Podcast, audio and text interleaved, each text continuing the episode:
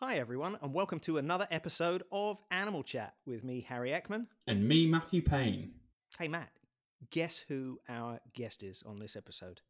It's it's Lola Lo- Lola Webber. How the? How did you guess? because we like interviewed her together. Harry, I was there, Yeah, that's true.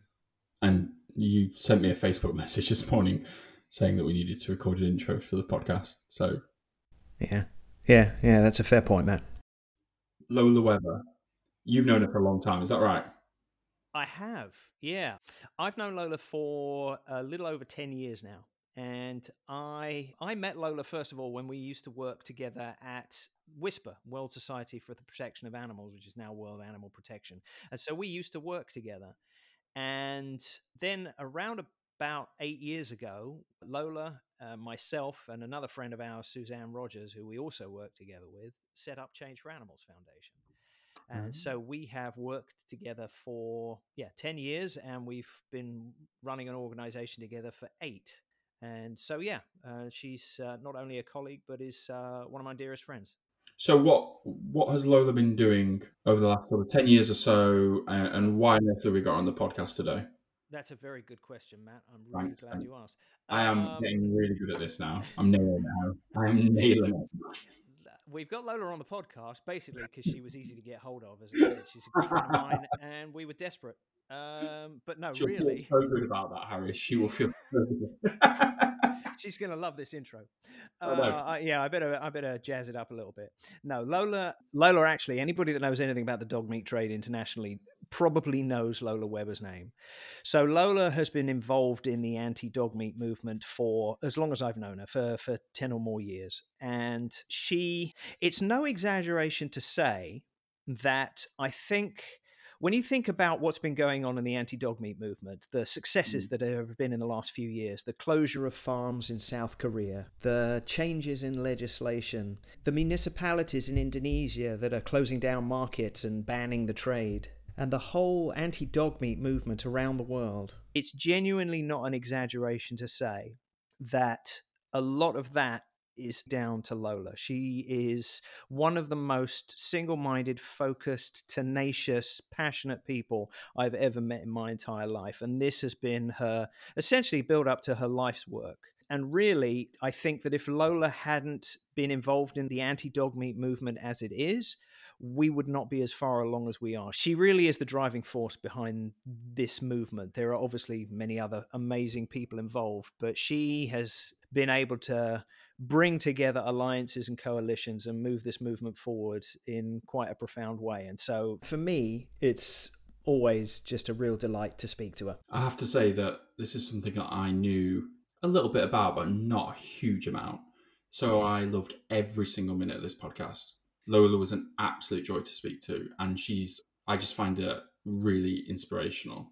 Really, really inspirational. You know what she really is, and it's um, it sounds really corny, but Lola really does embody all of those things that we talk about when we think about what's best in animal welfare in regards to you know passion and dedication and commitment. Uh, that's that really is Lola.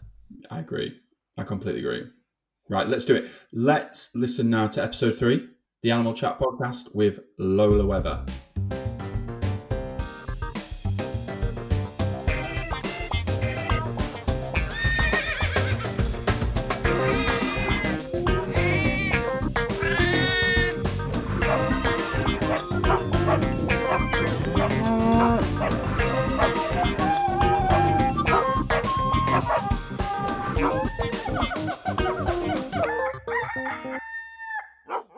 Your first pet? Um, well, I was born into a family who had a dog called Rufus. So technically, Rufus was my first pet. But he died when I was five. And then after that, we went to the shelter, the local shelter, and we got my dog Splodge. So Splodge was probably my first kind of active sourcing of a companion, I suppose. And was he? Um, She. I mean, you, she. I'm, I'm sorry. It's, how did I not know? Splodge is, is such a feminine name. Um, Would would you say that that that Splodge and Rufus and the other dogs? I mean, your affinity with dogs is is obviously a big part of you. And how much did did Splodge and Rufus and the other dogs shape who you are? Oh my god, enormously. I I I yeah, just so much of not just my childhood, my adulthood, my todayhood has just revolves around the dogs who I share my life with. And I one thing I remember with the dogs growing up was I'd get pocket money every week, and I remember I always put half my pocket money under my dogs' beds. And I don't know what I was thinking. I don't know where I thought they were going with this pocket money, but it always just felt like the right thing to do until I found out that my brother was taking it. But anyway, that's still a sore issue. But I just remember growing up, and it it really kind of they brought I just adored them, like walking in from school and, and the dogs being there and then seeing how happy they were when you took them out for a walk and just how much pleasure we just, you know, just such a mutual kind of you know affection for each other. And i you know and I, I think what i learned most for them is growing up i also remember being really stressed out if i thought that the dogs hadn't had a good day. If i kind of looked back and i thought oh but they you know we didn't take them on a long enough walk or oh you know i spent more time doing my homework and i didn't throw the ball enough for splodge and i know that's her favorite thing to do. And I kind of always remember growing up with this real sense of responsibility to make sure that they had a good life, not just not just fed and watered, but you know had a good life and had good days and I, you know, and I, I still carry that burden with my dogs today, where it's like I can't relax into, you know, being able to focus on work if I think that the dogs haven't had a had a good day. And all obviously, my dogs are all rescue dogs, and then when you see them go to sleep and they are wagging their tails in sleep, which happened to my late with my latest rescue dog, who I've only had for a couple of months now, and she started wagging her tail in her sleep, and it, it, feels like a little mini victory where you think, oh, you're going to sleep now with happy memories from the day you've had. And seeing she came from a dog meat farm, and I just think finally, I like to think you have good things to dream about rather than always worrying what you used to dream about on a dog meat farm. So, um, so yeah, I think um, I definitely, I think the dogs have that I grew up with and live with now shape so many of my decisions and shape so much of how I see the world and feel about things. I suppose for me, Lola, to just find out a little bit about what you're what you're doing in, in Bali in terms of the work you do, or maybe even how you ended up there. You know, the sort of journey you've been on to get to where you are. Well, actually, it's it's it all started with the dog meat campaign when I was back in London working with Harry. Um, and basically, as soon as I started to find out more and more about the, the dog meat trade in, in Asia and Southeast Asia, it kind of just became the absolute driving force behind everything that's kind of happened in my life since in, in many ways. So essentially had the opportunity to, to move to Singapore. So having been working in London, the criteria really was that I could easily get from Singapore to South Korea, and we were basically on the same time zone. How long ago was that, Lola? Uh, that was back in 2011. And yeah, and it, it just kind of made everything so much easier. I'd always feel frustrated when I was working on issues in Asia, being back in the UK, where by the time you wake up, you feel like you've missed a whole day of, of what's been going on on this part of the world. And then when I was based in Singapore, as well as obviously working in South Korea, was also trying to develop Change for Animals Foundation's other dog and cat meat campaigns and also wildlife work um, in other countries in the region. And I kept being asked by a local organization here in Bali to kind of come over and, and help with some developing strategy and investigations into the dog meat trade here, which is generally not a lot is known about it internationally. Um, so that's how I started coming to Bali. And then really it was a matter of, of realizing how big an issue the dog meat trade was, not just in Bali, but in many parts of, of Indonesia. And again, it was always just about getting a step closer to the issues that you're working on to really understand the drivers and kind of all the you know the subtle cultural drivers in particular that facilitate these trades and you know to really understand the people and to get a feel for the people and you know kind of how you can you know truly tackle those issues that are so often defended as culture so that was kind of then it was just an opportunity and i booked myself and my daughter a one way ticket to bali and that was five and a half six years ago and Hmm. we've, Wow. we've been here ever since. So that's weirdly enough how I made it to Bali, and fortunately enough, there's still a direct flight from from Bali to to Korea, so that makes life easier as well. Um, and yeah, it's it's that's how we ended up here, and a couple of kids more later, and a few more dogs later, we're still here. you you've kind of had um, an international upbringing. Um, you kind of grew up in lots of different countries and traveled around a little bit. So, do you think that that's made it easier for you to adjust to moving from place to place and settling in? I mean, does Bali feel like home to you now? Did Singapore feel like home to you before? Yeah, um, I I think yeah, absolutely. I mean, uh, for me at the time, I don't know how I would feel moving now because I would say Bali definitely feels like home. And I think the kind of tester is always, you know, when you, you kind of land, you think, oh, I'm home. And now when I, you know, whenever I kind of come back from travels and I, you know, you know, you get the announcement saying, welcome to Denpasar, the outside temperature, blah, blah, blah.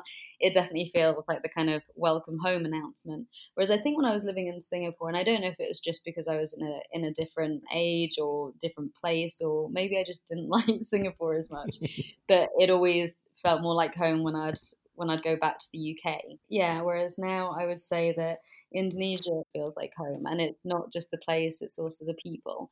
And Mm. you know, I, I feel like in Indonesia, I've like I, I really like the the Indonesian people. Like it's it's got there's so much vibrancy here, and there's so much passion. And yes, there are so many awful things that happen to animals, just like there are all over in every country in every part of the world.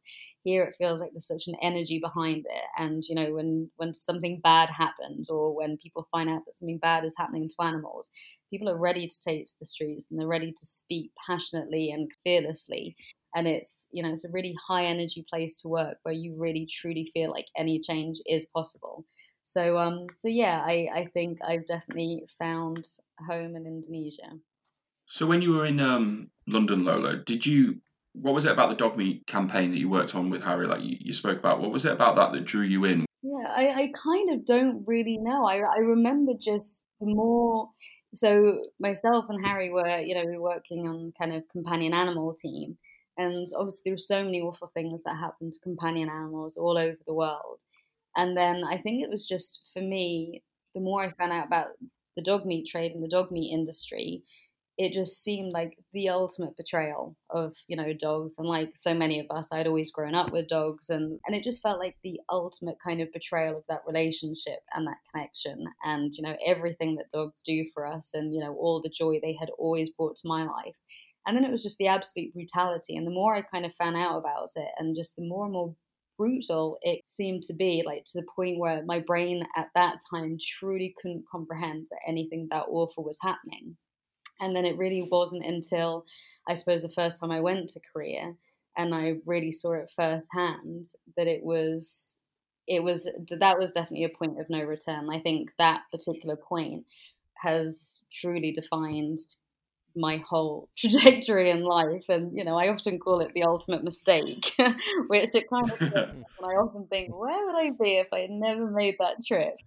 Um, but at the same time it's having that kind of or having that feeling of purpose and kind of determination and knowing what you feel like your change to the world can be and the change you can make for you know the future generations you know i, I definitely think that's what the dog meat campaign has given me it's also you know aged me in dog years not of other less appealing issues but yeah it's definitely given me my my kind of i suppose my reason to be in many ways That first trip that you did, because I know I know that you've kind of spoken about it before. Obviously, there must have been a huge amount of preparation to go out there. You'd already been working on the dog meat campaign. You were well aware of what it was that you were expecting to see, but how how much more was it than what you were expecting than you were prepared for what was for you the the thing that you you said it was kind of a defining moment what was it that defined it for you Yeah, well, like I, it's God, it's awful. It's still really difficult to talk about in a in a weird way. It's just it was. I don't think I've ever been able to talk about it without getting upset, which is ridiculous because it was ten years ago, and so much has happened since then. Um, but I think I remember my way of like preparing to go was literally I like a crazy person. I would just do as much research as I could, and I'd try and almost train desensitize myself before I even went. And I was, you know, watching all these videos and learning anything and everything I could about the industry remotely. Um, but then I think it's it's when you're actually there and I think it's that literal, you know, the markets, you know, in, in somewhere like South Korea, you have the dog meat markets and you have the dog meat farms, and they're just the most sad, awful places. But the thing with these live animal markets, not just obviously in um, in South Korea, but throughout Asia and other parts of the world, is that real moment where you're standing right there and you know that an animal is about to lose their life in a horrible, horrible way. And there's you know there's nothing you can do right there and then and you stand there and it's it's a very surreal experience. And i think it kind of changed me forever forever on from that point and you know there was one particular dog where you know you kind of lean down to talk to them and um and then kind of having to walk away and knowing what you're leaving them to. So all you can do in that kind of situation in order to pick yourself up really is you you never forget them and you let them inspire a movement and a change. And and that's kind of how you you cope with it and how you well how I coped with it anyway I should say I'm not saying it was the best way for everyone but that's definitely what I did um, we've talked a little bit about it but what sort of a journey in terms of including the farms and the markets does a dog go on if you if you if you don't mind and you're okay to talk about it yeah, of course. Um, well, it, it depends where in the world. So, in somewhere like South Korea, South Korea is very unique in that it has these mass intensive dog meat farms. So, essentially, they they look and they operate very much like intensive farms of of any animal that's treated as you know for human consumption as livestock. And so, for dogs and dog meat farms in South Korea, they essentially generally they're born on farms for the most part and South Korea is unique again in that it has these breeds of dogs that it deems pet dogs versus meat dogs. So these meat dogs should never be pet dogs according to the dog meat industry. Having said that, it's a total myth, and on these dog meat farms you find any and every breed. But I suppose traditionally you have these kind of these two breeds of dogs that have been it's been decided that their fate is to be meat dogs and they're treated with absolute brutality. So they're born on these farms, and there's just absolutely no more regard that is given to them than if they were a sack of potatoes. And um, so they, they essentially are raised on these farms in battery cages um, with very little, well, definitely not appropriate um, food, very little water, no protection. Farmers are anticipating high mortality rates, and so they make very little effort to kind of even particularly keep the animals alive. And then when they're about one year of age, they're collected from the farms and transported to markets. And once they're at the market, they wouldn't leave again. And they're either slaughtered on the market or they're then taken on to, to larger slaughterhouses to, to be slaughtered. Um, but in, in places like here in Indonesia, the majority of the dogs by far are, are stolen pets. So it's not necessary. I mean, in some cases, thieves do go into people's homes or compounds and steal the animals. Whereas a lot of the time, obviously, here dogs have a slightly more free roaming life than they do, well, I suppose, the more rather than the Western way. Um, and so they're just collected from the streets. And, you know, and sometimes these dogs are taken on journeys literally for days and days where they're just crammed in cages and, you know, no food, water, rest, or anything else and they arrive at the markets. And definitely in, in the markets that I've been to in Indonesia, it's a matter of waiting for a customer to come and, and pick a dog, and the dog is slaughtered there on site in front of the other dogs.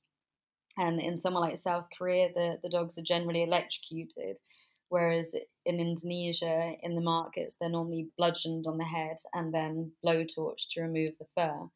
And um, I think what really sticks out for that, for you know, whether it's in South Korea and Indonesia or Vietnam, wherever it is, is just the absolute total disregard for these animals. Like it's, you know, as as people who care passionately and hugely about animals, and it goes without say that they're sentient beings, and it goes without say that they should be treated with compassion and respect. What you see is it's literally to most people who work in the industry, they're purely a commodity. That's that's all they are And and I think that was something that struck me. And I remember thinking the first time I went to that dog meat market in Korea, which now thankfully is closed down, is you kind of think, God, this was the most defining, awful day of my life. I mean, not obviously not comparing it to those poor animals' lives, you think, you know, this is something I will never ever forget. But obviously, to the traders, it's just another day. It's just mm. another kind of day of making money, and it's you know it's it's very surreal to kind of get your head around that. I think you know, and you just they mean the world to you, and they they essentially mean nothing to the people who are trading in them. What kind of scale are we talking about here, Lola? Like the numbers of dogs this affects? Oh, it's just, it's mind blowing. It's it's huge. You know, in somewhere like South Korea, we're looking at a couple of million dogs every year, and then in Indonesia, nobody really knows. Like it is kind of almost easier to look at it province by province. And somewhere like North Sulawesi, you know, you're kind of looking at 10, 20,000 dogs a month. In some of the other cities on the island of Java, you're looking at about 15,000 dogs a month. You know, it's huge numbers of animals every day, not only being slaughtered, but it, it's the trade and it's, you know, the treatment throughout. And, um, you know, with the dogs on South Korean dog meat farms, it's just, you kind of think, God, you've lived a life where you've just never known even the most, you know, any type of basic compassion in any shape or form. And that's where, when you can work with these animals and you do have the opportunity to save them, it's truly a privilege. You know, you, you get to be that person where, for the first time for these animals, you really get to show them compassion and a gentle touch. What What's the motivation behind the the sellers apart from is it purely just financial, or is there more of a, a cultural element to it that they, you know, that they're wanting to participate in something that they believe is part of culture, or are there any other reasons for why the market sellers and the farmers, I suppose, uh, participate in it? Yeah, I mean, I, I would say it's purely down to profitability, and I would say that there's there's no other real reason. Like you know, the, there's no pride in being a dog meat farmer or a trader. It's hugely controversial wherever it happens. You know, don't get me wrong. Like, I mean, this this isn't mainstream. Whilst the numbers are huge, it's not mainstream at all. And um, you know, and so it's not a nice job. I mean, nobody wants to be farming or slaughtering or you know stealing dogs for a living, but it can be hugely profitable. You know, especially in somewhere like Indonesia, where you know the dogs are just collected from the streets. It's essentially you know a, a zero investment job for for maximum profits. So, no, whilst dog meat consumers might argue that there are certain cultural elements or drivers behind their choices to, to consume dog meat, I wouldn't have. I would generally say that those involved in the trade, I'm yet to find anyone who would say that they're they're maintaining a kind of a culture or a tradition or anything like that. A lot of them will have inherited it from their fathers or their grandfathers who were involved in the dog meat trade in some way but I, I've also never met someone who wouldn't leave that type of business if if and when they're given a chance. Yeah, that's really interesting because if you look at somewhere like the Faroe Islands or Japan that have a whale meat industry, obviously there's a financial incentive, but it's very small and there's sort of a cultural element to what they're doing as a historical cultural element. They want to maintain uh, tradition almost. So uh, that's why I was really interested in that question. So is it what's poverty like then for the you know what's life like for the market for the people that are selling them? Do they have any other opportunities to do any other sort of employment or is this literally working in the market is their sole option? Well i would argue that everyone has a choice. Um, yeah. from my experience those who are, you know, are really involved in the trade. You know, so the dog thieves, sure, they may very well be opportunistic, and a lot of the times, what will happen is, you know, kind of younger people, you know, a, a trader will say, you know, go and catch ten dogs for me. So in that case, you know, it's like, do those people still have a choice whether they do that? Absolutely. Um, but I would say that there is an element of poverty-stricken communities where that's seen as as a way of making money. But um, but with the others, I would definitely say that it, it's it's a choice, and you know, kind of a lot of them are making significant money, um, and also ultimately they're they're breaking laws, and they kind of choose to do that. So would I agree that you know the authorities should absolutely take the initiative to try and facilitate a transition of some kind?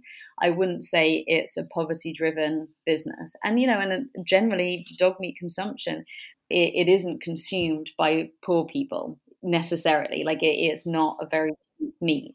And so again, you know, it, it, it's choice. And I think that you have to when you when you're working on these kind of campaigns, you have to look at the big picture and you have to, you know, look at all different sides of it because if you truly want to change people, like I mean, you two would both know better than I do, but if you truly want to make that change. You have to work with the people you're trying to change in order to change that behavior and to really secure that lasting change rather than superficially putting a band aid, feel good factor on something. You have to really understand this and work with the people who essentially are at the at the root of the problem that's an area that you've actually done a lot of work on, isn't it? Because the uh, that transition and that change that you you're talking about is something that has actually happened in South Korea and the alternative livelihoods to to some of the farmers, and that hadn't happened before. That was an approach that nobody had really taken before. Is trying to convince farmers to stop farming in in a way that supports them and supports that opportunity for change, rather than just berating them for for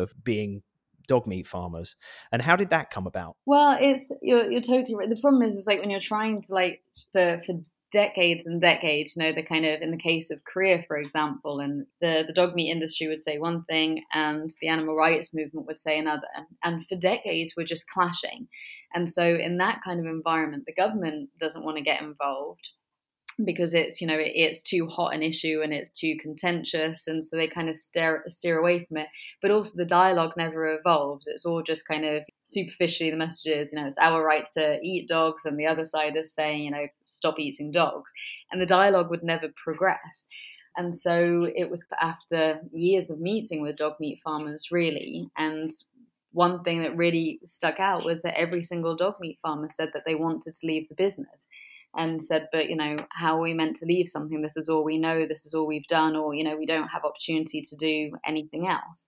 And so it's kind of based on that principle where it's again like we were talking about before, you know, no one was taking real pride in this, you know, whilst it's defended as a cultural right when the industry is really forced into a corner. When you actually speak to the, you know, the individuals who make up that industry, nobody really wants to be doing it. It's it's hard work. Like a lot of the times, you know, it brings family shame. The younger generation doesn't want to kind of be associated with the dog meat industry and um and so it was kind of it was through those conversations and that dialogue. And you know and at first the farmers were really suspicious of me. It's kind of all of their engagements with with animal rights activists and the animal protection movement had always been very argumentative antagonistic. Whereas this way it's a bit kind of like okay ultimately it's like what will it take you to stop doing this? And what do you want to do? And that was where kind of identifying alternative livelihoods and you know and also an opportunity to save those animals there and then came around because you know whilst we can't save our way out of most of these issues you know that they're, they're too big as much you know and people say why can't you save them all? You know I, I don't think that there's anyone who feels more that way than myself, but the reality is is that the, the scale of the problem is too big. But you know, I am I'm a big believer in saving those that we can, and also using those ambassadors, which these farm closures created, to really help promulgate that message, you know, kind of both within country and also internationally. And hopefully, there's hopefully it also makes people think about other animals and can, you know, kind of think, okay, well, if I think it's so wrong for dogs to be treated this way in intensive farming systems, maybe it's not okay for chickens and pigs to be treated this way in my country either. How, how did you feel, Lola, when you sat down with the farmers for, for the first time? Like, how did that affect, you know, what was that like? Because I think that's really fascinating. You said that, uh, like you mentioned, it's very easy to be very passionately against something, but then to actually meet and sit at the table to talk and really importantly, listen to the people that, you know, a lot of people have got a lot of strong feelings about. What was that like for you? How did you how did you feel meeting them for the first time? Yeah, well, it's funny because I think you know you're almost people expect that you're meeting these monsters and it kind of that do all these awful things. And they're people who are responsible for a lot of animal suffering because these animals they they suffer enormously on these dog meat farms. But gen- they're just people. You know we're all just people. And you know people who have different values and have made different life choices and have different understandings of things but you realize that you can you can feel empathy and compassion for these dog farmers as well. You know a lot of the time from my experience with the dog farmers you meet is they consider themselves dog people and most of their stories will start with the sentence I, re- I like dogs and so you know i got a few dogs and then kind of one thing led to another kind of thing and all of a sudden i had 20 dogs and then in order to make money i started selling them. And that's how a lot of dog meat farms would start was people kind of considering themselves dog people and so that's also you know a lot of the time then when you discuss with them what they want to do initially they start off by saying that they want to work with dogs in some kind of way. And um, because they you know it's just it's a very different relationship but they're not these monsters that you meet you know they're, they're just people. And you realize that you always have something in common with someone you know you can always find that common ground and if you can find that common ground and you can truly build a relationship of trust because there's a lot of you know mutual suspicion i guess. You know and once you get past that you really can build this understanding and you know and eventually some kind of respect. I suppose despite the you know the knee jerk reaction and the feelings the way we perceive farmers I'm not talking about industrial farmers, but like the the classic example of a farmer as somebody who you know, cares about their cows and their sheep and looks after them in the fields, I mean, that parallel is probably similar to some of these dog meat farmers. It's just they're thinking about it from a dog point of view, and we're thinking about it from a cow and sheep point of view. But they're looking at it as animals under their care that they, they do in their own way care about. Yeah, no, absolutely. They wouldn't recognize themselves as how they're being portrayed in the media. And I think that's another thing that's important in having these dialogues with them because they feel, you know, you find out that, you know, they see what how they're being portrayed in the media by the animal rights movement. And they're kind of offended by that because they, they don't see themselves that way working in the on the dog meat industry one of the biggest things that we that we are questioned about and one of the things that uh, that we're confronted with is is that question of why dogs? Why what's special about dogs compared to all the other animals that get eaten and are caught up in the in the food chain and so how do you how do you reply to that well, it's it's really difficult because I, I think all animals are suffering on these on these farms, and and you know I would never endorse. You know, often when we meet with the traders in Indonesia, they kind of say like, okay, well we'll work with you, but can we can we trade chickens? It's like no, you can't trade chickens, and they, you know they kind of say, okay, what about pigs? It's like no, not pigs either, and it's kind of difficult because they're kind of animal. You know, obviously not how I would call myself like an animal person. Mm. But you know, they consider they're used to working with animals and they kind of that's what they think their skill set is or what their expertise is in in some way but i all these animals are suffering and i would never endorse or promote the suffering of a dog to be replaced by that of any other animal ever i guess the way I see it is that two wrongs don't make a right. So just because, yes, in, in the UK, pigs and chickens are suffering just the way the dogs are, for example, on, on dog meat farms in South Korea, that doesn't make one campaign more or less valuable. You know, they're both wrong and they both need to be tackled and need to work on all of these issues. Um, and I would also say that you know with the, with the dog meat campaign, we have the slight advantage or a significant advantage maybe in that in two ways. One is that people in many many parts of the world, including the countries we're talking about, do have some kind of relationship with dogs, and dogs are widely you know people can relate to them maybe because a lot of them have grown up surrounded by them, had them in their homes in some way, things like that. And also the other you know reason it could be argued arguably a lower hanging fruit is that no country has a regulated legalized dog meat trade and so it's easier in that we're not trying to, you know, totally reverse legislation. We're trying to create legislation that will explicitly prohibit it rather than taking away an, you know, a legalized, regulated industry. And that's why whenever there's any talk on like trying to regulate the dog meat trade, when people say, okay, well, these really bad things, and this is what we'll hear a lot from the dog meat industry itself. It's like, yeah, but these bad things are only happening because you won't it's not regulated. So we need to recognize dogs as livestock and, you know, we'll follow rules. Just tell us what rules you want us to follow. But we know that once we have a regulated, legalized dog meat industry, there's essentially no going back. And we, as animal protectionists, we're not going to be able to come up, or I definitely wouldn't be prepared to put my name on a set of guidelines on how to humanely raise and slaughter dogs, mainly because I don't believe it's possible. And so I think the idea that this would alleviate or end the suffering just by regulating it I, I think is is to- there's nothing, no evidence suggests that would be true. And all you have to do is say, look at our regulated industries and look at how much awful suffering it doesn't help control disease outbreaks. You know, look at the state of the world. So yeah, I think I've gone off on a tangent, but my main principle would be that wrongs don't make a right, and also you know we, we have a chance to really banish this and really make it a thing of the past within our lifetime. You know that's definitely you know I don't want to leave the world until we've secured at least a dog meat free world. You mentioned something just before about the markets and obviously this the the dogs being slaughtered actually there and then in the markets in front of people. And obviously this is now something this podcast is March 2020 and we are in the midst of the coronavirus crisis. And so live animal markets and these kinds of markets are essentially where the coronavirus started in China. And so, do you think that that is going to have an impact on the dog meat trade. Obviously, the virus came from the wildlife trade, but these are still live animal markets. And so, are you seeing a, a, recognition of that now? Is it affected your work? Is it is it pushing things further in the right direction?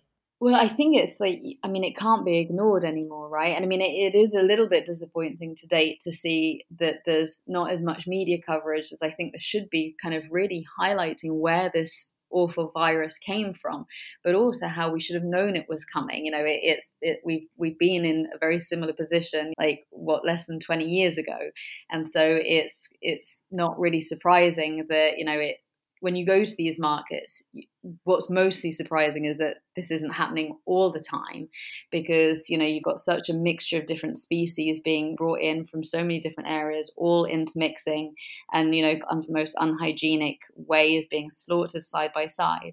Um, and definitely obviously as i'm sure a lot of people listening will have seen in the news you know there have been huge calls for change coming, you know, from within China, from the Chinese government, taking quite strong action to to kind of curb this outbreak by passing laws with immediate effect to end this kind of trade, you know, which you know, I just hope that it lasts it really does result in real kind of trade because not that long ago, obviously, the Chinese government was encouraging, for example, wildlife farming for kind of poorer rural um, villages as a as a source of income. So I don't know exactly how it, it will play out in the longer term, but I do feel like I hope that we've kind of got to that that point where there's there's no going back. It, we can never just go back as business as usual in these kind of places.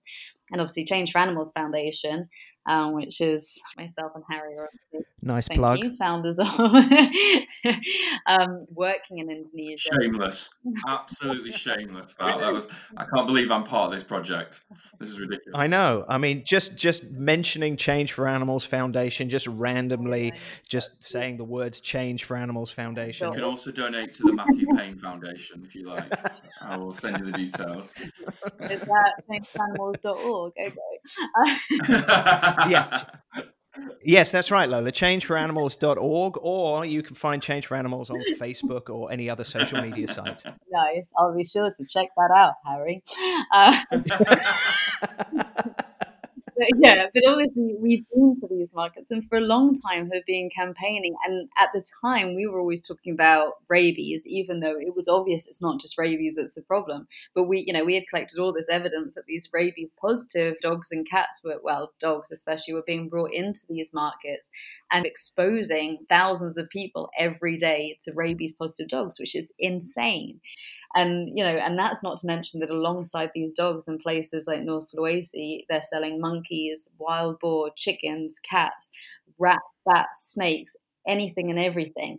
And so for me you know i think for a lot of people but definitely having seen it firsthand just say it's it's totally unsurprising. And every time I le- leave these markets, I'm always ill of some description. You know, kind of come back picking up something, and you kind of look at the traders and you know the people who go and do their shopping there every day, and I've never known how they're still standing because it's just it's so obviously a hotbed for diseases. Like it's just you can smell it and see it and feel it. It's they're awful places, and you know that's my the only if something good can come from this awful awful situation it would be that we really learn lessons from this and if it can truly end this awful wildlife trade and these awful live animal markets which are the most shockingly sad, sad places, then something good will have come from it, I suppose.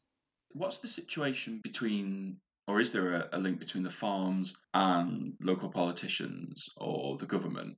Just something you said there, I was thinking about the resistance from the Chinese government when they were looking at farming tigers, or they are farming tigers in China, and that, that link between the farmers and the local government or you know the national government. Is there a link when it comes to the dog meat trade between the actual people that are running the farms and local politicians that maybe is making that change in legislation or I'd say in South Korea, not particularly. I'd say what happens more is that in certain parts of South Korea, there are definitely dog meat farms exist throughout the peninsula, but there are definite kind of you know key farming areas where there are a lot of these larger scale dog meat farms. And I'd say more it's a matter of no policy. I, I, remember years ago meeting with um with a politician in South Korea and kind of saying and being like, just tell me, you know, how how do I change the situation? What do I do? And he always said to me, you need to go and change the public's mind. And if you change the public's mind and they come and they say what they want a ban, our job is to pass a ban and to enforce it. So your job is to go and change the way people feel. And that's always stuck with me. And the problem in these hotbed dog farming areas is that the politicians aren't feeling any of that support. And so they don't want to go out against all of their voters and makes a really controversial decision. You know, it's the same the world over in Indonesia, I'd say it's very similar, where you know you have definitely you have the hotspots for where people are making a living off the dog meat trade, whether it's kind of restaurant owners or traders themselves, and they, they feel the pressure. And so they always want to take things very, very slowly. And I think that means they want to do it when it's not, you know, when they've moved on. They don't want it to be part of their political campaign because it's always divisive and it's always an issue because some people are making a lot of money off it. Going back to what I, I brought up with what I was told, I think it's true. And I think as campaigners, our job is to is to go and really raise public awareness and use that as a really strong lobbying tool. And I think, you know, ultimately with all of the things we're talking about, whether it's dog meat, wildlife trade or or anything else, once the demand stops, it sounds like a campaign message, but it's true, the cruelty really will stop. And so, you know, if and again, going back to obviously human behavior change and everything, you think if we can truly change people's behaviors, all of the issues could be resolved, right?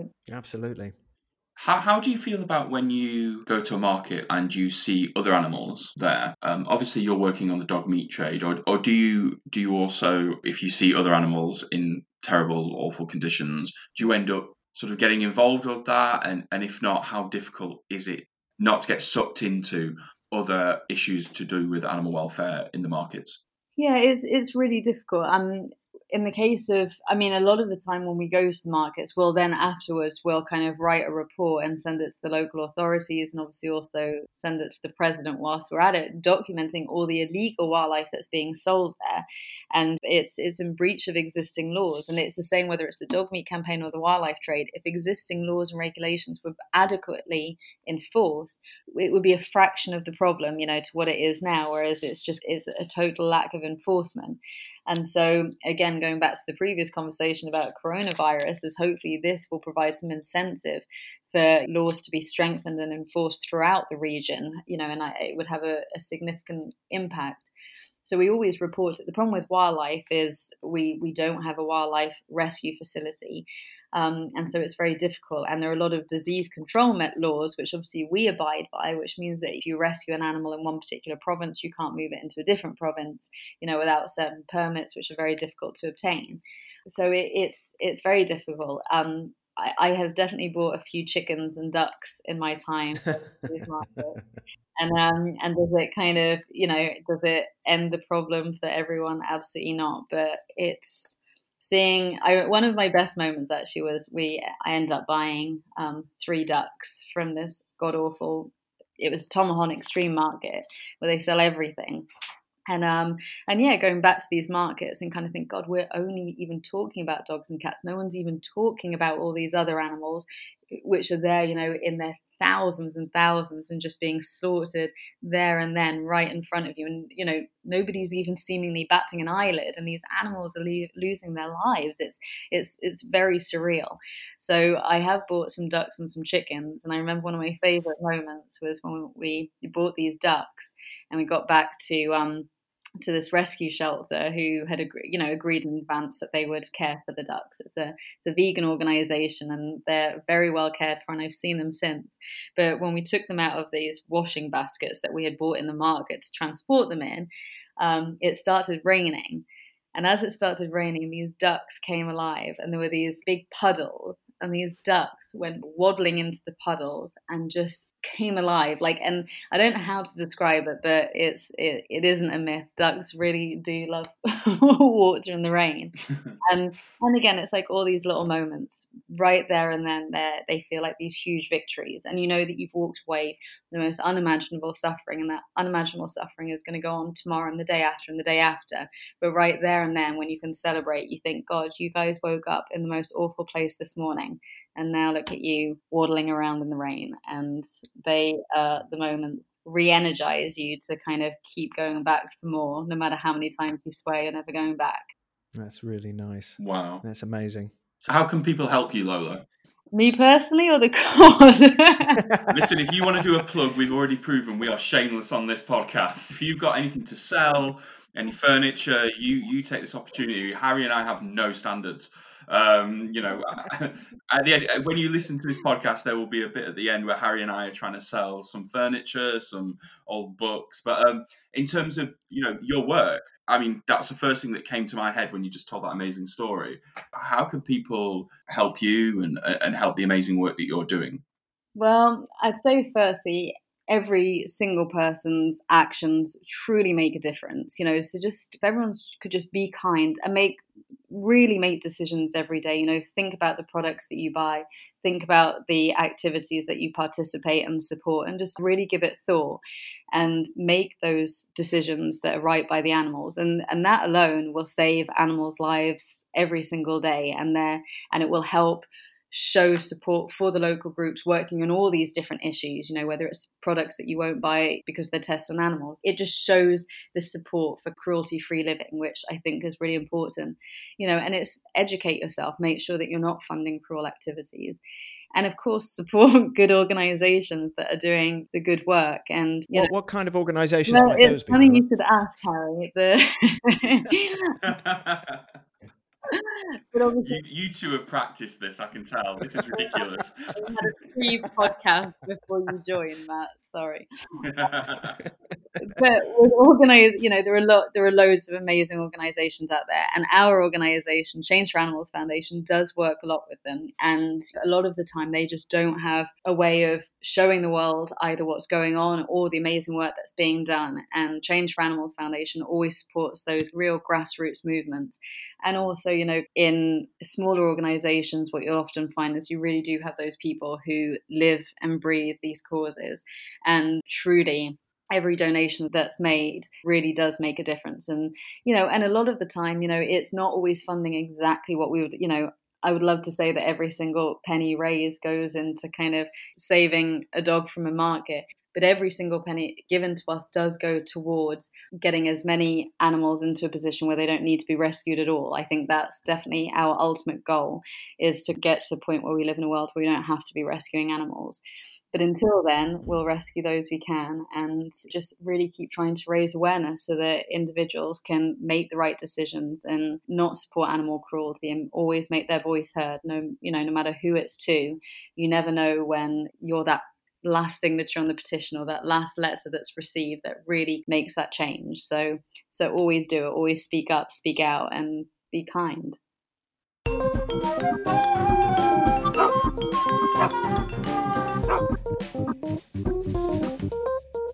So, what do you think of that, Matt? Honestly, she's amazing. I mean, she took advantage of that time though, didn't she? How many times did Lola plug her organisation in that? what, what organisation was that, Matt? I don't know. I literally can't remember. It, You mean Change for Animals Foundation? When she kept mentioning Change for Animals Foundation at Change for Animals Foundation. who- who, who's the CEO of that charity, Harry? No idea. Some wanker. I'm not sure, but uh, Yeah. Some an international animal welfare philanthropist. yeah, that's him or her. The one Or and them. only Harriet. Might be me, might not be me. Uh, but yeah, yeah, yeah. Uh, yeah. Yeah. I think she mentioned. it was amazing. Honestly, I I loved every minute talking to Lola. She was an absolute joy to interview and just have a chat and to get to know. And I just think for anyone who's aspiring out there to get into activism or any sort of animal related campaigning or project work or just trying to get into something they're passionate about in animal welfare, I don't think they could do any better than to to listen to that podcast and to to listen to Lola's story because it was it was really inspirational. Absolutely. I think if anybody is interested in getting into this kind of line of work or is looking for a some kind of inspirational person to uh, to follow, uh, you could do a lot worse than Lola. And from that on to all the things that are worse in animal welfare. Well, you. Uh, the next yeah, the next animal chat podcast. Do you like that link? Yeah. The next animal chat podcast uh, will be out sometime, whenever. next week. um, next week. Next week, look out for it. But in the meantime, download, subscribe, five star reviews, follow, share, all those things. all those things. Let us know any guests. Do we care what people think? let's let, let, let's say that we do. I think we probably should. Yeah, but yeah, if anybody's got any suggestions about who they would like to hear or uh, what topics they'd like us to chat about, then yeah, drop us a line via Twitter or text or Facebook or wherever else Facebook. you can find us. I need the friends on Facebook, so get in touch. Yes. Um, and um, yep, so do that, and then look out for the next episode, which will be with you in a week's time. But otherwise, thank you, thank you for listening, thank you for taking the time. Changeforanimals.com. uh, dot org, but yeah. Oh, sorry, Change for Animals. How many fucking times did we mention it, Matt? For God's sake.